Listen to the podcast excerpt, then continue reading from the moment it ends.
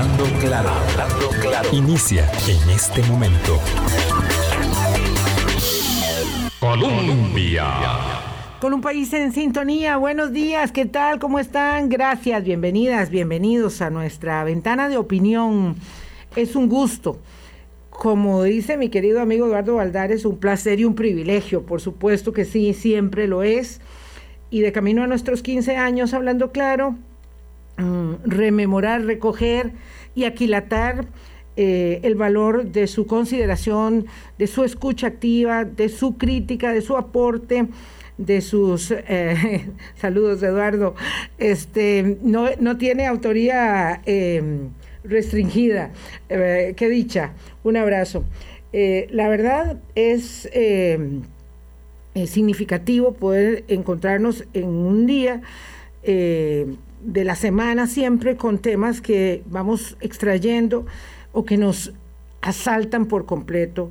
Y el que menos informado, el que menos interesado esté en las noticias, sabrá y conocerá eh, lo que pasa en estos días, porque lo vemos en tiempo real, como es eh, la circunstancia de la globalización y de las comunicaciones hoy, lo vemos en tiempo real, lo que sucede en torno a Afganistán y para, para analizarlo, para entenderlo, para contextualizarlo adecuadamente, a mí me complace muchísimo saludar nuevamente a Sergio Moya, que es especialista en estudios de Oriente, profesor universitario y que durante ya varios años nos ha ayudado a acercar el lente cuando de estos temas tan complejos se trata. Sergio, muchas gracias por volver de nuevo hablando claro y es un gusto que sea en presencial, me encanta. Con todo gusto, Vilma, un placer estar de nuevo en el programa.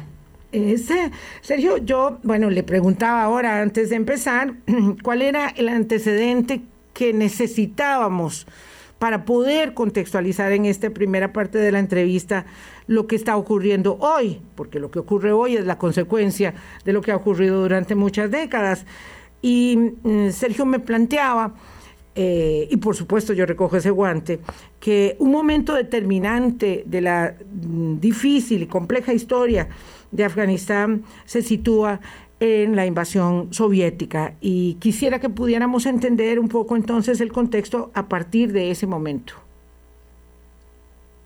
Yo diría que es como la, el, mínimo que podíamos, eh, desde el que podíamos partir, porque ciertamente hay muchas eh, dinámicas de la política afgana que que explican el presente, pero que se remontan a incluso la época de la, de la partición colonial, cuando los británicos dividen esa parte del mundo y pues surgen a partir de esa división arbitraria, colonial, una serie de problemas, sobre todo desde el punto de vista étnico. Después de la independencia, Afganistán pasó por eh, varios, eh, varias formas de gobierno, tuvo una, monarquía, tuvo un periodo eh, republicano, estamos hablando del siglo XX fundamentalmente, pero que yo creo que la característica de, esas primeras décadas del, del, siglo XX es la incapacidad para encontrar una, una forma de organizar la sociedad y las instituciones políticas que eh, fuera objeto de algún consenso entre pues, las distintas fuerzas políticas, étnicas y religiosas del país. Afganistán es un país muy, muy heterogéneo. Pero bueno, hacia los años 70 el país ha tenido un, derrocamiento del monarca que existía, que gobernaba el país desde hace 40 años, entra en un proceso de, de república que adquiere pues un, talante marxista eh, dirigida por un partido que se llama Partido Democrático eh, de Pakistán, eh, pero que está profundamente dividido en facciones. Partido Democrático del pueblo de Pakistán, de, Afganistán. Del pueblo de Afganistán. Sí, sí, sí. Y bueno, este partido está dividido en dos facciones que se odian entre sí. y eso pues amerita una intervención de la Unión Soviética, país que ya tenía eh, pues como un padrinazgo sobre Afganistán desde hace mucho tiempo, porque era un vecino, ¿verdad? En esa época pues lo, que son las, repúblicas del centro de Asia pertenecían a, la Unión Soviética, de manera que pues el vecino que tenía Afganistán hacia el norte era la URSS precisamente, y eh, la Unión Soviética interviene en el 79 con una invasión que pues algunos recordarán todavía. Claro, los que eh, somos más grandecitos. Sí, y que bueno, fue fatídica para todos, especialmente para los afganos que pagaron un altísimo precio en esa guerra, la, guerra de resistencia que, genera la invasión va a causar la, muerte de casi dos millones de, afganos. Y los soviéticos pues fue algo eh, terrible, ¿verdad? Es decir, tuvieron que gastar eh, al, menos 3 mil millones de dólares cada año para mantener un esfuerzo de combate que al final pues, resultó ser un fracaso, ¿verdad? Por ahí pasaron 750 eh, mil soldados soviéticos, perdieron, perdieron decenas de, miles de combatientes eh, cuando los soviéticos... y de otras nacionalidades también, porque muchos cubanos fueron a pelear la guerra de Afganistán. Recuerdo yo, digamos, de, chiquilla, además que duró esto una década. Una década, exactamente.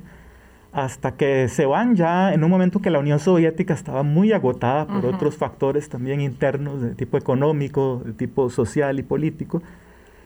Y esto... terminando junto, junto con la caída de, la cortina de hierro. Bueno, algunos observadores dicen que esto fue decisivo para el, derrumbe poco tiempo después de la Unión Soviética porque supuso una sangría de recursos eh, terrible, ¿verdad? Y que además pues se cierra como un gran fracaso. Eh, pero bien, eh, cuando se van los soviéticos, el gobierno que venía ejerciendo las funciones de alguna manera se mantiene, eh, eh, pero ya la resistencia de los mujahidín, que era pues un grupo muy eh, diverso, colorido, ¿verdad? De, de, grupos de distinta orientación étnica y religiosa que se habían constituido para combatir a los soviéticos, pues, y que terminan expulsándolos, ¿verdad? Continúa su lucha por el poder, una lucha de prácticamente todos contra todos, una lucha que estuvo caracterizada por el, protagonismo de los señores, de los llamados señores de la guerra, y que, bueno, sumen al país en un caos porque, de nuevo, los afganos no son capaces de, eh, al menos en esta coyuntura, de ponerse de acuerdo cómo organizar ese país, esa sociedad después de la, de la salida de los soviéticos. Y es en este contexto, principios de los 90, cuando empieza a surgir lo que va a ser el movimiento del talibán. Talibán viene de, talib, que significa estudiante, porque las primeras generaciones del talibán son eh, muchachitos jóvenes, eh, refugiados afganos en Pakistán, y que en Pakistán pues la única forma de sobrevivir y de comer algunas veces al día fue enrolándose en madrazas o escuelas coránicas y que bueno eh, generando entonces un contexto eh, en donde pues decenas de miles de, jóvenes afganos, varones obviamente, eh, se empezaron a empapar de una serie de doctrinas un poco extremas del Islam, fundamentalmente influidas por el, Islam de Obandi, que es una, una forma de Islam que nace en la India a finales del siglo XIX, pero que se extiende durante todo el siglo XX y que tiene una perspectiva muy rigorista del Islam y de la aplicación de, la Sharia. Eh, y esto se combina con otro ingrediente eh, complejo que es el wahhabismo, que es una doctrina también del Islam eh, que ha sido estructurada y difundida desde Arabia Saudí y que, bueno, no hace más que radicalizar a, esta generación de jóvenes afganos que, pues desde Afganistán reciben una formación en, una, en, una, expresión del Islam que es, es fundamentalista y que, bueno, cuando retornan algunos a Afganistán, eh, se plantean como un grupo distinto que quiere traer orden, que promete traer orden frente a la lucha que tienen todos estos señores de la guerra entre sí, que promete acabar con la corrupción y que promete desarmar al país. Y con estas banderas van derrotando poco a poco a, todos los señores de la guerra y sus distintas facciones étnicas y religiosas y se imponen, llegan al poder, llegan a Kabul en el año 96 y eh, pues instauran lo que fue la primera versión del Emirato Islámico de Afganistán, que es una forma de gobierno teocrática, que estaba dirigida en ese momento por el mulá Omar que ha sido o fue el líder histórico del, talibán. Y eh, pues eh, Afganistán ya, había, ya se había constituido en un hub de combatientes eh, islámicos que habían llegado al país para, para, pelear contra los soviéticos.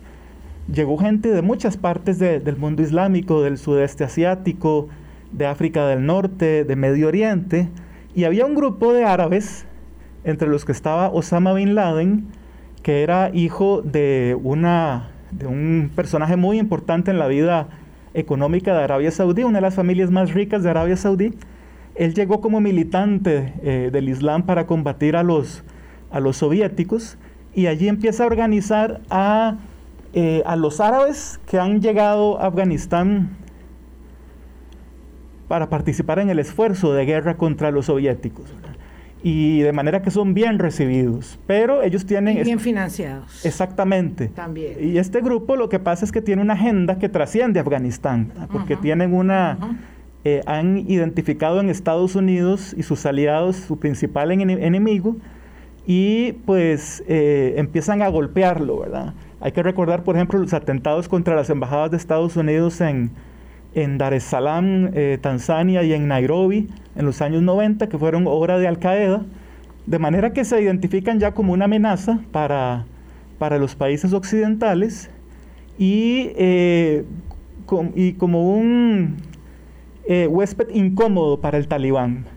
Pero a partir de, los, de las costumbres y las tradiciones de los Pashtun, que el Pashtun es el grupo étnico del que se nutre fundamentalmente el talibán al invitado pues no se le puede hacer el feo de pedirle que se vaya, por incómodo que sea. Es una cuestión más cultural que, religiosa.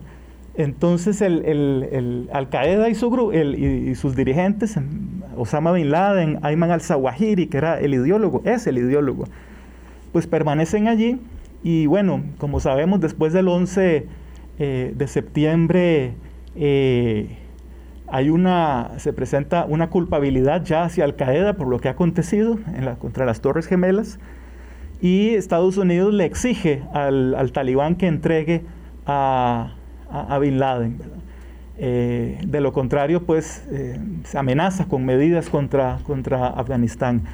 Hay que decir que, bueno, los el talibán ya había establecido pues, un régimen político basado en una aplicación muy rigurosa de la Sharia, de la de la ley islámica, que, pues, que había causado muchas críticas y, resistencias. dentro del país y muchas críticas fuera, también dentro de la comunidad internacional. Bueno, no entregan a, Bin Laden y ahí se sucede la, invasión encabezada por Estados Unidos y la OTAN.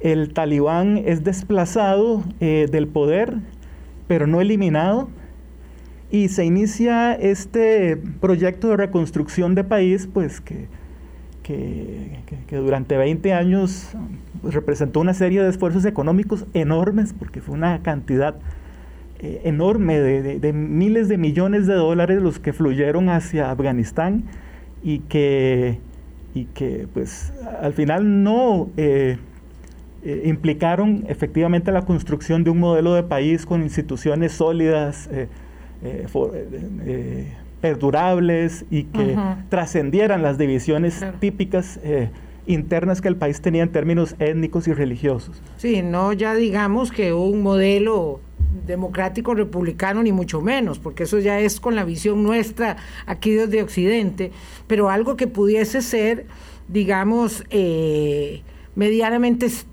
sólido para darle estabilidad a la convivencia que es eh, lo, que, lo que dice eh, un día sí y otro también Biden y la política exterior eh, de los Estados Unidos. Hay muchas cosas que, ha dicho en estos primeros minutos Sergio, ¿verdad? No lo he querido interrumpir, por supuesto que cuando él está hablando de los señores de la guerra, eh, cuando está hablando de los talibanes y Osama Bin Laden, ¿verdad? Y surgen muchas inquietudes y sé que ustedes las tienen, ¿verdad? Este es un tema apasionante del que no sabemos prácticamente nada.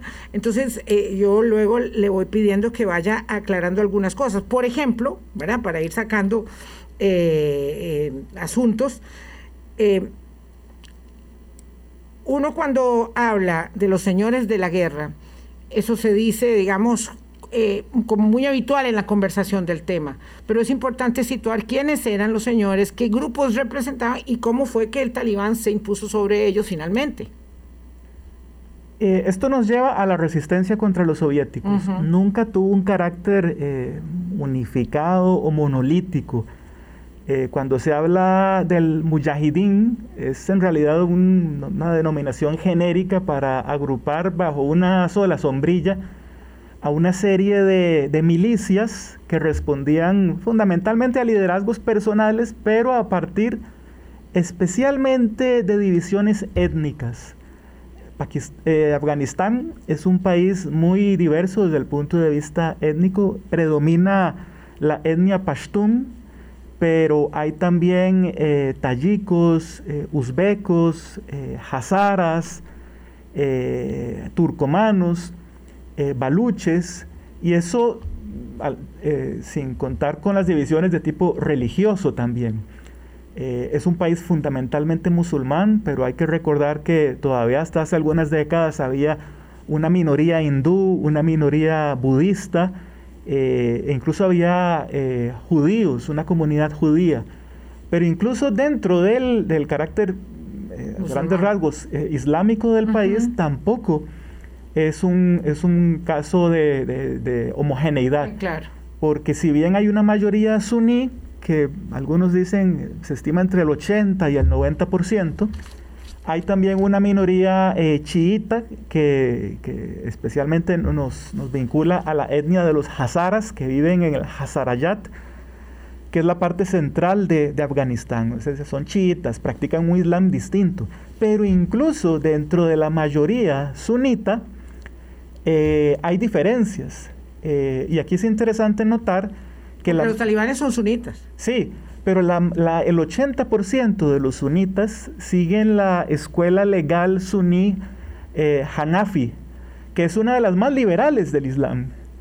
es decir, la gran mayoría de los musulmanes de, Afganistán y de los suníes, evidentemente, no comparten la visión, esa visión radical eh, de Obandi, eh, Wahhabí, que practica el talibán. Es un fenómeno eh, realmente eh, ajeno y reciente, porque si bien había posiciones conservadoras dentro del Islam desde buena parte expresadas ya políticamente en el siglo XX, esta versión fundamentalista y extremista del, del Islam que encarna el talibán es relativamente reciente, estamos hablando de los años 90, es decir, hace muy poco.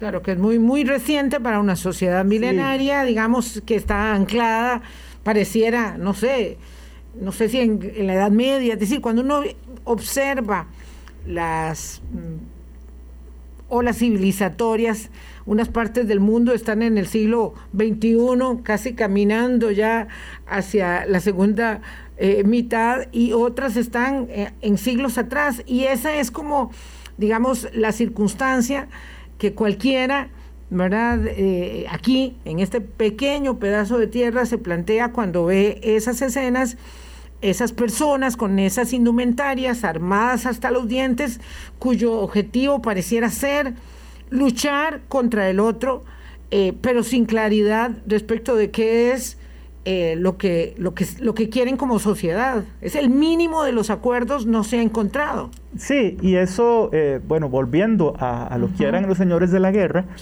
ese mujahidín que es complejo en este sentido étnico y religioso, estaba representado al menos por siete grandes partidos políticos.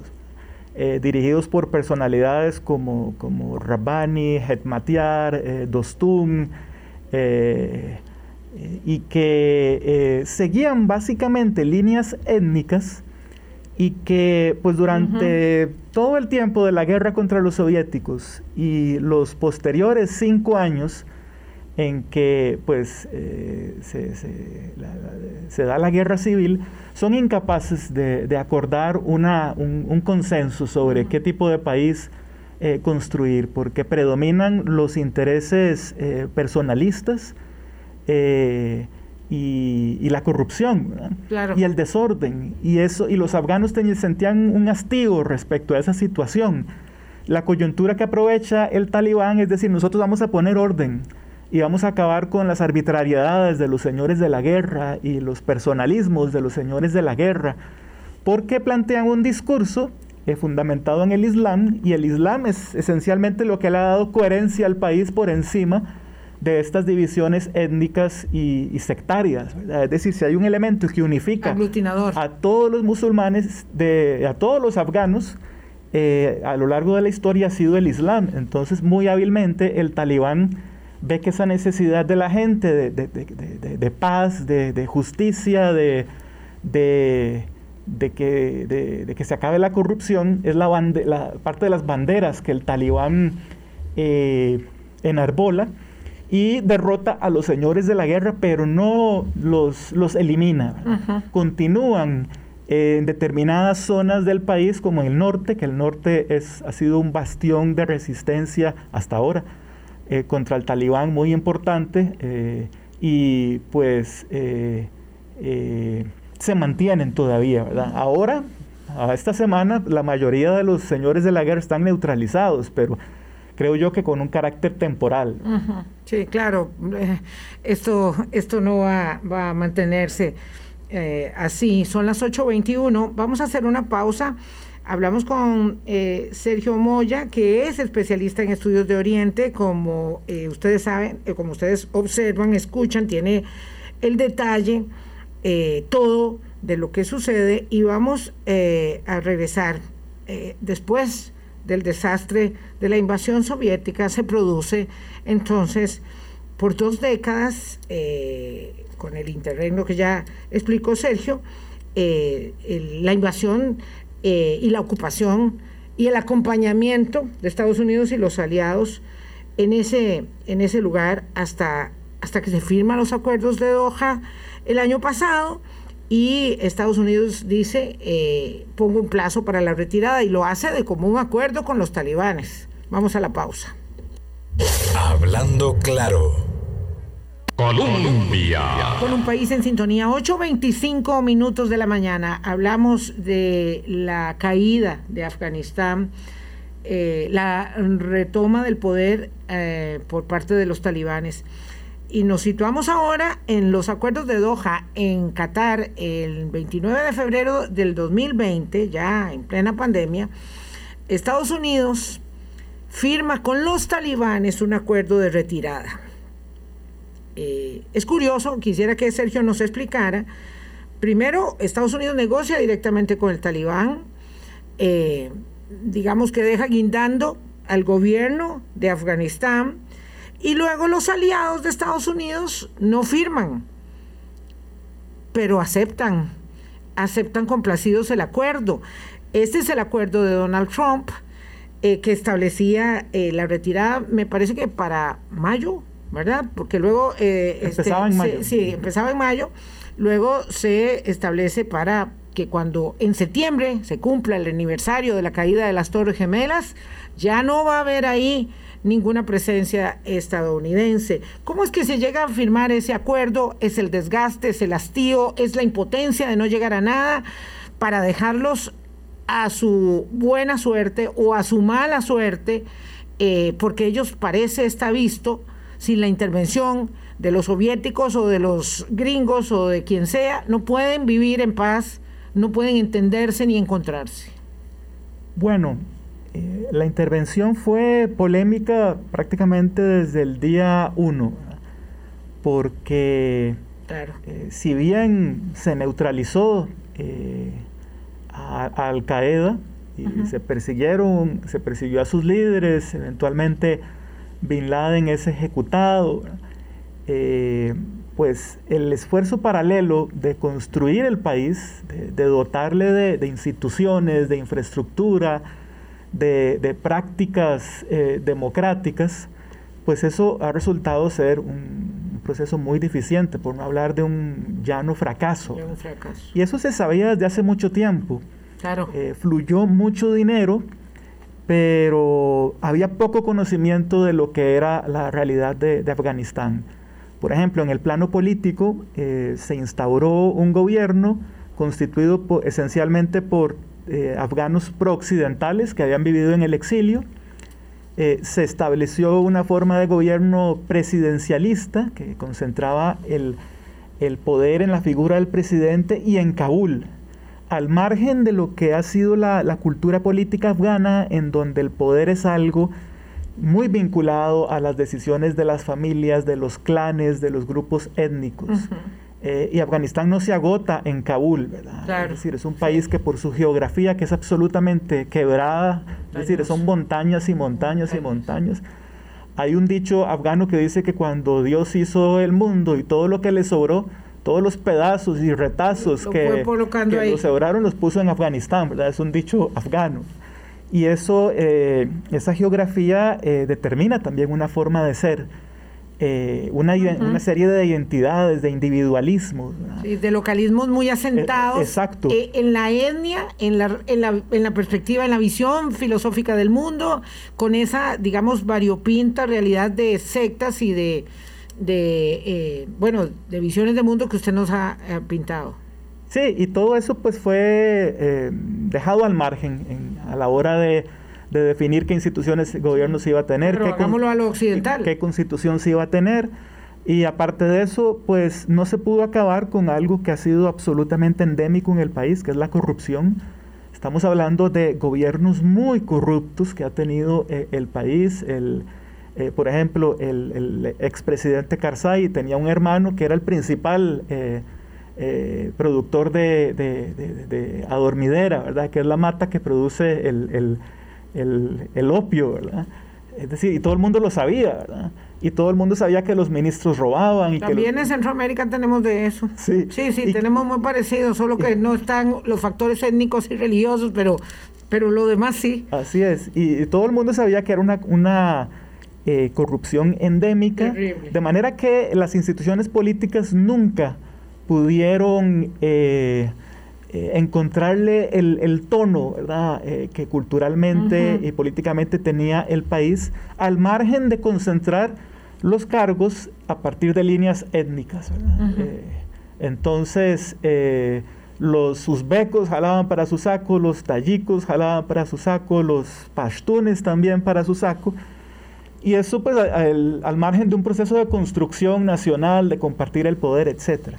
Por otro lado, se ah, constituyeron unas fuerzas de defensa afganas, adiestradas por la, por la OTAN, apertrechadas por la OTAN, eh, que llegaron a constituir unos 300 mil hombres, eh, y que era de lo que se jactaba Biden todavía en mayo, ¿verdad? Que decía que, las Fuerzas Armadas estaban bien adiestradas. Bueno, eh, quizás las fuerzas especiales sí, pero había una serie de problemas estructurales en el ejército. Por ejemplo, los generales se quedaban con casi todos los, los, negocios. Exactamente. Era un ejército que reclutaba a, a 300, 500 eh, hombres al mes, pero que tenía una 6 mil eh, deserciones al mes también. él no tenía moral, tenía la moral por el suelo, porque a los soldados de, rasos se les trataba muy mal. Eh, de manera que había una serie de factores políticos, eh, militares y, entre muchos otros, ¿verdad? económicos y sociales, que eh, vendían presentando como un cansancio ya. Y Estados Unidos es, consciente de eso. Y, hay una serie de documentos revelados hasta hace poco que, demuestran que había dentro de la estructura administrativa en Afganistán, de, de los aliados, pues eh, ya una noción de que todo lo que se estaba haciendo tenía una serie de problemas, enfrentaba una serie de problemas estructurales. No importaba cuántos recursos se enviaran, no importaba cuántas fuerzas especiales estuvieran ahí de los Estados Unidos y de los aliados, eso no iba para ninguna parte. Era solamente gastar recursos, gastar recursos sin posibilidades, porque obviamente ya habían pasado muchos años y no se había concretado, digamos, la aspiración de un mínimo de ordenamiento para la convivencia. Claro, y hay un dato muy interesante. Un año después de la invasión, con un gobierno ya patrocinado por Occidente, eh, los ingresos del gobierno afgano venían 96% del extranjero, de la cooperación internacional, de la ayuda internacional. 20 años después, al día del, digamos, del sábado pasado, era un 80%. Es decir, era un gobierno básicamente mantenido con los recursos del exterior, incapaz de solventar sus propias necesidades económicas, no sé, a través de un sistema impositivo eficaz, etc. Es decir, era absolutamente dependiente de la ayuda internacional. Eso nunca cambió. Varió, ¿qué? 15%, 16% en, en 20 años. Esto lleva a un consenso bipartidista en Washington y es pues el presidente eh, Trump que tenía una actitud muy poco ah, amigable con las grandes empresas eh, de política exterior, ¿verdad? Y la intervención en lugares muy recónditos del mundo, que se pacta este, esta salida eh, un poco vergonzosa, ¿verdad? De, de Afganistán y que se negocia directamente con el talibán al margen del gobierno de Kabul, ¿verdad? Lo que hizo fue quitarle cualquier soporte. Sí. Lo dejó guindando. Porque había un proceso de reconciliación nacional abierto donde participaba el talibán, talibán pero las agresiones se, eh, continuaban. Sí, claro, claro. Entonces, eh, Trump inicia este proceso. Eh, no hay gran resistencia en Washington, prácticamente ninguna. No. Y cuando llega Biden al poder, él dice, bueno, vamos a, a continuar con ese proceso eh, que abrió el presidente Trump. Es de las pocas cosas de política exterior a la que le da continuidad Sí. eh, Biden. Y eh, ¿Podía o no podía hacer otra cosa?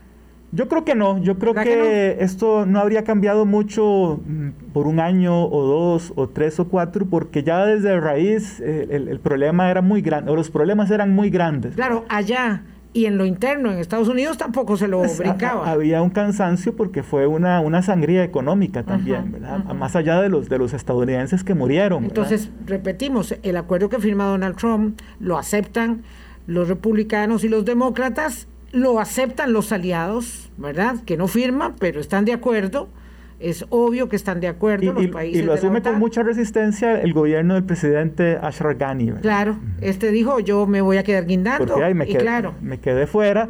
Pero el argumento era, no, ustedes ya están, ya son maduros, ya tienen la capacidad para, para hacer frente a una amenaza como la del talibán. Claro. Que no solo está el talibán, está el Estado Islámico también. El Daesh tiene una implantación desde hace varios años en el país. Eh, y lo curioso es que el Estado Islámico lo combate, combate al talibán también. Entonces, eh, pues es a partir de esta eh, escalada de retiradas que el talibán empieza a tomar capitales de provincia en las últimas semanas, ¿verdad? Y prácticamente sin disparar un tiro. Conforme van avanzando las tropas del gobierno, Se simplemente se quitan el uniforme, dejan las armas ahí aceitaditas, acomodaditas en las bases, Con se- se van y el talibán se apertrecha con todos esos eh, eh, este, eh, recursos militares, ¿verdad? Desde Kalashnikovs hasta tanquetas, hasta aviones, sí, va etcétera. recogiendo todo. Exacto. Toda aquella millonia- millonaria inversión de Estados Unidos y los aliados la va recogiendo y forma parte de su inventario. Ajá, Y mientras el gobierno en Kabul dice, no, los vamos a frenar, vamos a, re- a eh, reconstruir una estrategia de defensa, y va avanzando el talibán, y los únicos que más o menos frenan ese avance en escenarios muy específicos son las, las fuerzas especiales, ¿verdad? Porque eran las que estaban efectivamente más capacitadas, Más ten- dotadas. tenían una, una moral más, eh, más alta, ¿verdad? Pero como sabemos, la toma de Kabul no, no implicó ningún combate, ¿verdad? Simplemente entraron. Hoy estamos hablando de tres muertos, pero son muertos de las protestas posteriores que se Sí. han dado. Ahora, el compromiso eh, en- establecido en Doha, el compromiso fundamental es que el talibán no va a permitir que desde Afganistán se, a- se realice ningún acto contra Estados Unidos y sus intereses, como aconteció en el pasado, ¿verdad? Que ese eh, invitado incómodo que tenían, que era Al Qaeda, ¿verdad? Es el responsable de los ataques del 11 de septiembre. Entonces, lo que se cuida a Estados Unidos es de exigirle el compromiso de que no van a permitir que alguno de estos grupos extremistas de todo el Asia Central y Medio Oriente que, que han llegado a Afganistán por una u otra razón desde allí utilicen el territorio para agredir a los Estados Unidos. Cosa que nadie cree, cosa que, que, que, que ayer que se reunió el Consejo de Seguridad, ¿verdad? emitió una declaración y decía ahora tenemos que estar más unidos que nunca frente a la amenaza del terrorismo internacional, bueno, una declaración. Eh, y evidentemente nadie cree en que no hay mayor inseguridad. El mismo Estados Unidos lanzó una propia alerta, eh, por si acaso, para estar más protegidos. Y eh, evidentemente nadie cree que adentro no vaya eh, a darse una radicalización de las posiciones, nadie cree en las ofertas de que las mujeres van a poder seguir estudiando, nadie cree eh, que la vida va a ser, eh, digamos, con un, a tener un mínimo de, de, seguridad. Lo cierto es que Estados Unidos controla el aeropuerto, ¿verdad? Ahí, este, a duras penas. a duras penas controla el aeropuerto y por eso es que observamos esta salida, porque si no fuera porque eh, esa parte, digamos, del acuerdo se está respetando, hubieran tomado el aeropuerto con toda tranquilidad también, pero ahí hay un acuerdo, digamos, eh, que se está manteniendo para la salida de las personas que pueden salir, que no son todas. Vamos a una pausa, 8.38. Eh, como el tiempo es escaso, ¿verdad? Porque si no podemos hablar aquí con don Sergio toda la mañana. vamos a tratar de observar ahora cuáles son, digamos, las vías, las avenidas eh, de lo que puede eh, presumiblemente ocurrir eh, con, la, con la toma nuevamente de los talibanes en Afganistán, cuáles son las potencias que tienen interés y qué intereses tienen, que juega China, que juega Turquía, que juega Rusia, que, que, que, determinan los vecinos, por qué Qatar, ¿verdad? Es un, es un centro neurálgico para lo que sucede, o los Emiratos, donde ya está viviendo el presidente Gani. Vamos a la pausa y regresamos con eso. Hablando claro. Colombia. Con un país en sintonía 843, vamos apurando, porque hay mucho que hablar. Eh, vamos a ver, en el balance, Estados Unidos eh, lleva la peor parte. Bueno, vamos a ver, los afganos llevan la peor parte, pero Estados Unidos lleva en, la, en el sonrojo eh, ante la comunidad internacional la peor parte por este desastre. No es el primero, pero es tan desastrosa o más desastrosa que la salida de los soviéticos. Eh, ¿Y quiénes son los que ganan? Si alguien gana con esta, con esta desgracia humana que estamos viviendo hoy. Bueno, muy importante lo que usted dice. La principal víctima aquí ha sido el pueblo de Afganistán. Es el que ha puesto desde hace 40 años eh, casi 2 millones de muertos, eh, 3 millones de refugiados en los países vecinos, un país devastado en su infraestructura, ahora sin instituciones políticas, eh, esfuerzos fallidos de, construir eh, consensos. Fuera de eso, pues sí, hay una responsabilidad importante en aquellos que, impulsaron la, invasión en el 2001. En primer lugar, porque eh, en la llamada guerra contra el terror, pues ese esfuerzo supuso una gran cantidad de, arbitrariedades, de injusticias, de violaciones a los derechos humanos. Y que, Estamos hablando de Bush. Eh, y también, y también administraciones eh, demócratas. Demócratas, claro, porque la continuidad se la dio, claro, se la dio las dos administraciones de, los demócratas. Y, los afganos le, le, cobran a Estados Unidos, bueno, que en su lucha contra Al Qaeda terminaban bombardeando aldeas, morían inocentes, eh, a través sobre todo del ataque de, con drones había pues un, daño colateral indiscriminado en muchos casos, ¿verdad? Por eso es que el afgano resiste, ¿verdad? Como ha resistido durante 200 años a todos los que todos los imperios que se han querido que han querido intervenir en el país.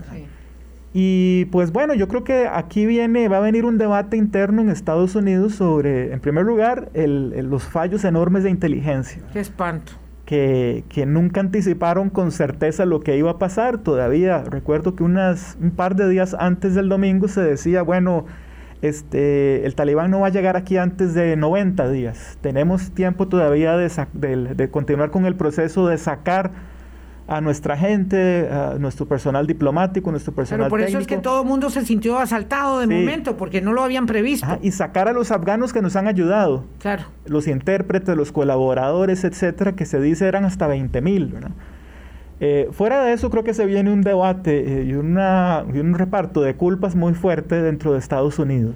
Y el papel internacional de Estados Unidos creo que se ve erosionado por su, responsabilidad en este proceso. Entonces, es cierto, como afirmamos, que aun cuando los acuerdos de Doha fueron suscritos por eh, Trump y Pompeo, lo cierto es que esto marca de una manera determinante la gestión de Joe Biden, porque siempre será el que llevará sobre la espalda la salida de Afganistán y la forma en que se condujo la salida, entendiendo racionalmente que era ahora o luego, siempre iba a ser un estropicio.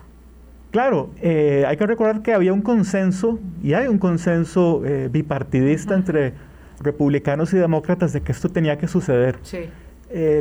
Ahí no se podían quedar. Sí, lo que Biden hizo mal fue eh, haber afirmado todavía en mayo que esto no iba a suceder a corto plazo, que no estábamos hablando de, de Vietnam, que no era lo mismo, que, el, el, ejército afgano era competente, era sólido, que podía defender la integridad territorial. Eso fue. Y demuestra una gran, eh, digamos, un gran desconocimiento de inteligencia frente a los hechos, ah. porque obviamente es llevado a hacer esas afirmaciones y queda en gran ridículo. Sí, ahora, si vemos el panorama regional, sí pues yo creo que sí hay, podríamos atrevernos a decir, bueno, hay una lista de ganadores y otra lista de perdedores y otros que podían ver oportunidades ahí. Pues aprobemos estos, em, em, aprovechemos estos ocho minutos. Bien, empezando por la India. India tiene un gran temor del, del retorno del talibán porque el talibán ha dado abrigo a muchos grupos extremistas que luchan por la, por la emancipación de Cachemira que es un territorio que la India domina, pero que es mayoritariamente musulmán y, que es un, y, que es un, foco de violencia. Eso ya ha pasado en el pasado, porque hay, eh, ah, la, redundancia, porque ha habido eh, nexos muy claros entre el talibán y grupos independentistas y separatistas eh, kashmires. la India ya está en, en, alerta, sí. El gran ganador regional es Pakistán, porque Pakistán es el gran padrino del talibán desde los años, y del mujahideen desde los años 70, cuando su, su presidente Mohammed Ziaulak impuso una islamización de la sociedad eh, eh, eh, pakistaní y empezó a apoyar en el marco de la Guerra Fría a los mujahidines que luchaban contra los soviéticos. Eh, Afganistán es el gran beneficiario, pero, eh, eh, perdón, Pakistán es el, gran beneficiario regional, pero es un país que también quiere que haya estabilidad en, Afganistán, en el vecino Afganistán, porque en primer lugar no quiere recibir otra oleada de, refugiados. Y porque necesita estabilidad dentro de Pakistán, porque el, objetivo del país es constituirse en un hub de comunicaciones de puertos eh, con el apoyo chino. Y, todo esto, y una crisis en Afganistán le puede complicar la, la, existencia a, los pakistaníes. Ahora, eh, los países del Golfo que usted mencionaba, pues han tenido siempre una participación importante. Hay que recordar que el primer gobierno del talibán en los 90 solo fue reconocido por Pakistán, Arabia Saudí y Emiratos Árabes. Fuera de eso, ningún otro país del mundo reconoció al, gobierno del talibán. Y yo creo que hay interés también en hacer inversiones, en, hacer eh, negocios. Ahora, Rusia, eh, la, gran preocupación de Rusia es la existencia del el Daesh en, el Estado Islámico. Eh, el Estado Islámico en Afganistán, que tiene una implantación desde hace algunos años y como sabemos, pues Rusia tiene cuentas pendientes con este grupo a partir de, de que han combatido uno contra otro en la guerra en Siria. claro. Eh, y, el Daesh incluso derribó un avión de, de, ha apoyado al presidente. Sí, eh, entonces esa es la gran preocupación. En el caso de Irán, pues tiene una frontera enorme, que es muy porosa, 550 eh, millas. le preocupa a Irán el tráfico de, heroína, que es muy fuerte en la frontera entre Afganistán y, y, e Irán. Y le preocupa a Irán también la situación de los chiitas en, en, Afganistán, de los hazaras, ¿verdad? porque han sido perseguidos por el talibán desde hace mucho tiempo, han tenido mucho conflicto con, con el talibán. Y obviamente Irán, que sigue un islam chiita, no le interesa ni quiere eh, tener un vecino que practique un islam sunita fundamentalista, eh, que vea a los chiitas como herejes. Y China, yo diría que es uno de los actores que eventualmente podría sacar más, más provecho de esta situación, porque eh, pues China tiene este proyecto de la nueva ruta de la seda, que implica una serie de, proyectos de infraestructura. El collar de perlas está ahí, ¿verdad? También ubicado. Sí, y pues Afganistán aparece como un territorio ideal por el cual, por ejemplo, establecer eh, oleoductos, gasoductos que puedan traer eh, gas y petróleo de manera más expedita del Golfo Pérsico hasta China. El problema que tiene... hay que recordar ahí, nada más, este, nota al pie de página, que China planifica a centenares de años luz. Entonces está observando, digamos, potencial en ese, en ese territorio. Me decían que también tenía eh, lo que se llaman tierras raras, que es un metal. Sí, eh, hay, estimados que, dicen, bueno, Afganistán tiene una riqueza, un potencial de riqueza en materia de oro, de cobre, eh, pero sobre todo tierras raras, ¿verdad? Que es algo muy apetecido por la industria contemporánea porque elementos como el litio, eh, son vitales, ¿verdad? Para las baterías y otros componentes para los celulares. celulares. La preocupación de China es la presencia... Pero no es cierto, para no dejarle de contestar a, Sergio eh, Arce, creo que se llama, o Edwin Arce, que es que Estados Unidos saqueó parte de esa riqueza. No, no, eso no sucedió en estos 20 años. Pues yo creo que no es algo que, que, quepa dentro de la, de la, canasta de culpas que se le puedan atribuir a Estados Unidos. Eh, la preocupación de China es la presencia en Afganistán del movimiento islámico del Turquestán Oriental, que representa a un sector radicalizado de los uigures, que son una etnia de 20 millones al menos de, habitantes en el Xinjiang chino, eh, hacia el oeste de China, donde no son chinos Han, como los de y, son muy maltratados. sí, son, perseguidos. Son, perseguidos por eh, China. Tienen una agenda separatista. Esto le preocupa mucho a, Beijing. Y en el pasado ha habido nexos entre el talibán y este grupo. Eh, el compromiso al que llegaron hace unas semanas con lo que fue uno de los primeros eh, ejercicios de diplomacia del talibán, una visita a China, fue que no van a apoyar a este grupo. Y el talibán se comprometió a eso. Fuera de eso, yo creo que China eh, efectivamente tiene eh, eh, una gran expectativa por los negocios que pueda claro, Y le va a ofrecer recursos. Sí, que los quiso hacer la primera vez que llegó el talibán al, poder, ¿verdad? Pero en eso viene la intervención la invasión y China queda un poco fuera de la... De la de, Vean ustedes que esto que señala Sergio es fundamental, porque obviamente el talibán ya se asumía como el nuevo gobierno de Afganistán, sí o sí, y ya se había acercado, bueno, a China, ya estaba negociando, negoció con Estados Unidos directo, negoció con China, o sea, sin duda alguna con, con, otros países del Golfo y con Pakistán y con el que tenga que negociar, y con Rusia y con el que tenga, y tenía ese, digamos, esa proyección de posicionamiento. ¿Y qué puede pasar en términos, digamos, de la convivencia cotidiana para irnos con ello?